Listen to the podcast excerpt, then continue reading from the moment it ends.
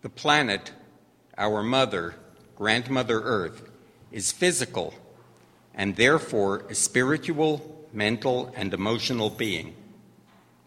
Planets are alive, as are all their byproducts or expressions, such as animals, vegetables, minerals, climatic, and meteorological phenomena. Believing that our mother, the beloved earth, is inert matter is destructive to yourself. There's little you can do to her, believe it or not. Such beliefs point to a dangerously diseased physicality. Being good, holy, and or politically responsible means being able to accept whatever life brings. And that includes just about everything you usually think of as unacceptable, like disease, death, and violence. Walking in balance, in harmony, and in a sacred manner requires staying in your body, accepting its discomforts, decayings, witherings, and blossomings, and respecting them. Your body is also a planet, replete with creatures that live in it and on it. Walking in balance requires knowing that living and dying are twin beings, gifts of our mother, the earth, and honoring her ways does not mean cheating her of your flesh, your pain, your joy, your sensuality, your desires, your frustrations, your unmet and met needs, your emotions, your life. A society based on hate destroys itself and causes harm to all of grandmother's grandchildren. Our beloved planet, my beloved, is in crisis. This, of course, we all know. For the most part, we do not recognize that the reason for her state is that she is entering upon a great initiation. She is becoming someone else. She is giving birth to her new consciousness of herself and her relationship to the other vast intelligences, other holy beings in the universe. Her travail is not easy, and it occasions her intensity, her conflict, her turmoil. The turmoil, conflict, and intensity that human and other creatures' life mirror. And as she moves, growing and learning ever closer to the sacred moment of her realization, her turmoil, intensity, agony, and conflict increase. We are each and all a part of her, an expression of her essential being. We are each a small fragment that is not the whole. We humans and our relatives, the other creatures, are integral expressions of her thought and being. We are not her, but we take our being from her, and in her being we have being. As in her life, we have life. As she is, so are we. Now, now is the time when mother becomes grandmother. I have said that this is the time of her initiation of her new birth. I could also say it is the time of mutation, for transformation means to change form. At such a time as this, what indeed can we do? We can sing Hey Ah Hey in honoring all that has come to pass, all that is passing. What can we do, rejoicing and honoring, to show our respect? We can heal, we can cherish our bodies and honor them, sing Hey Ah Hey to our flesh. We can cherish our being our petulances and rages, our anguishes and griefs, our disabilities and strengths, our desires and passions, our pleasures and delights. For the body is not the dwelling place of the Spirit, it is the Spirit. It is not a tomb, it is life itself. And even as it withers and dies, it is born even as it is renewed and reborn, it dies. Healing the self means committing ourselves to a wholehearted willingness to be what and how we are beings frail and fragile, strong and passionate, neurotic and balanced, diseased and whole, partial and complete, stingy and generous, safe and dangerous, twisted and straight, storm tossed and quiescent, bound and free.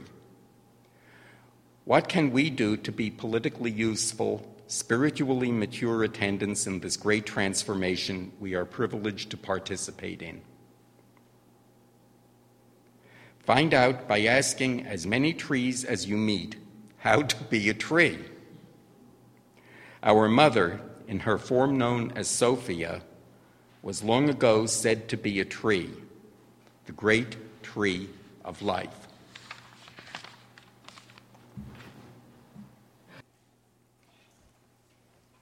Many religions and cultures around the world see the sacred all around us. Many call for us to care for our planet and its creatures. Our own Unitarian Universalist faith asks our congregations to affirm and promote our seventh principle that of respect for the interdependent web of all existence, of which we are a part. Today, we explore that seventh principle in our ongoing series looking at what these principles mean and how they relate to our lives. And in doing so, I'd like to spend some time inhabiting a worldview that looks at our planet not as the host to the web, but as part of it. This worldview is most notably espoused by indigenous cultures, including the Hawaiian Polynesian cultures and many native North American traditions. Hawaiian philosopher and theologian Michael Keone Dudley writes Hawaiians traditionally have viewed the entire world as being alive in the same way that all humans are alive. They have thought of all creatures as conscious, able to know and act, and able to interrelate with humans.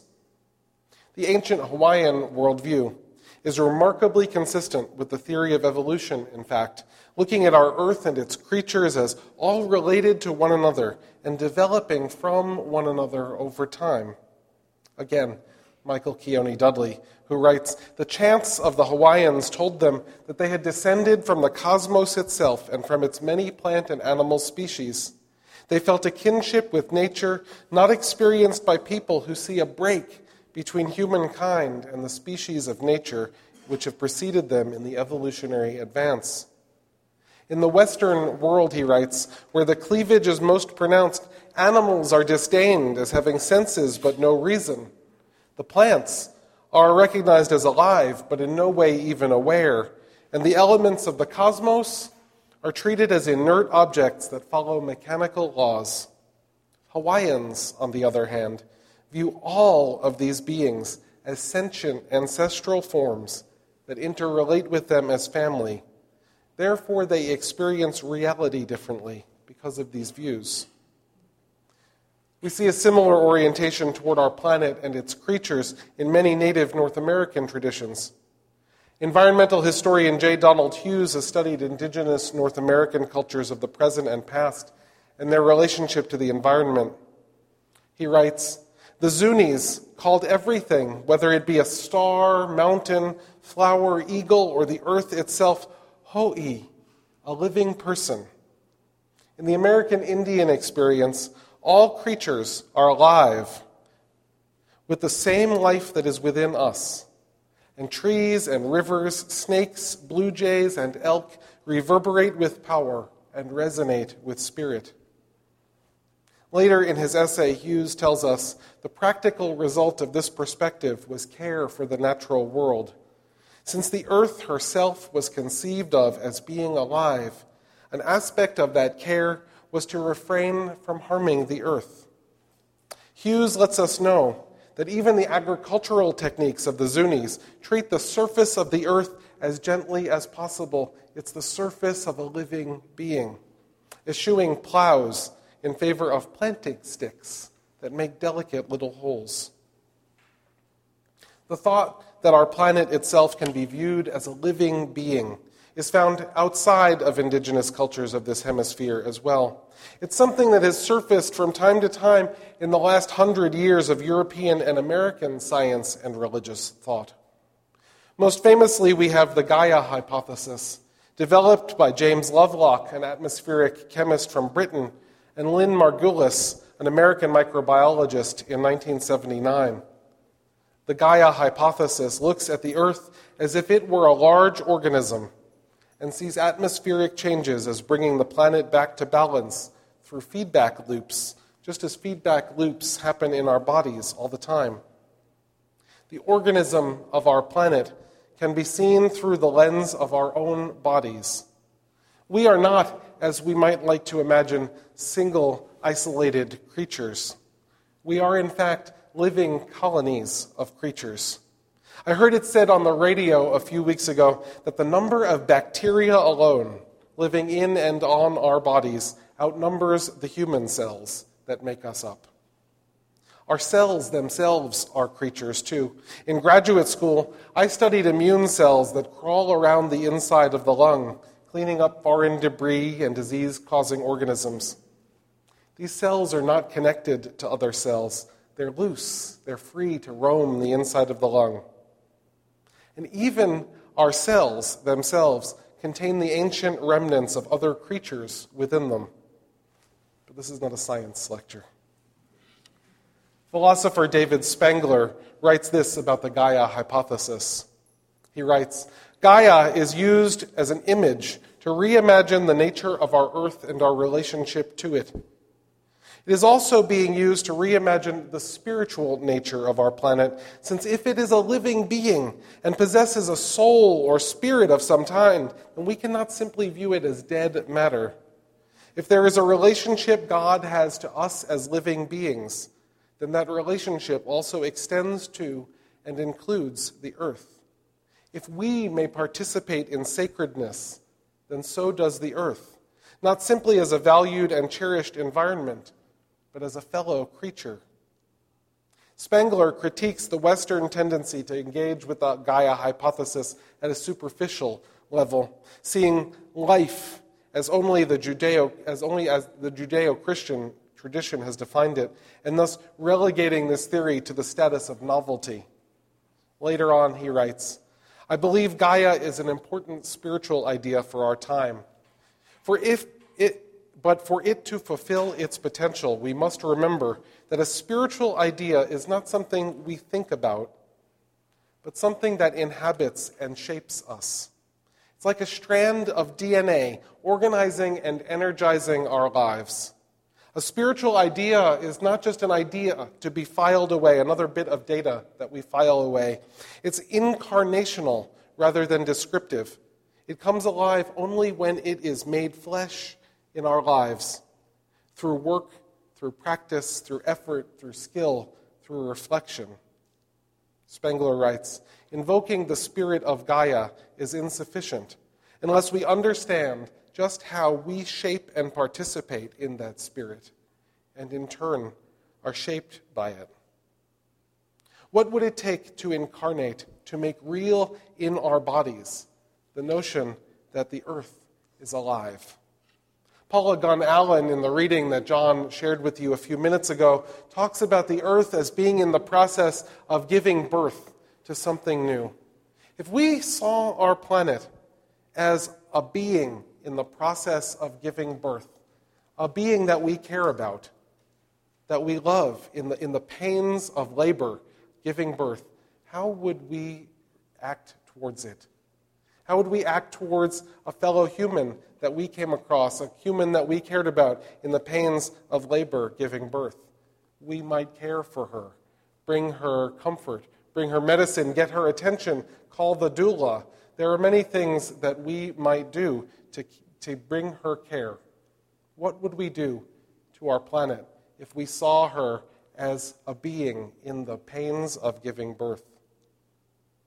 The work of French Jesuit scientist, philosopher, and theologian Pierre Teilhard de Chardin also gives us a glimpse at what this might mean.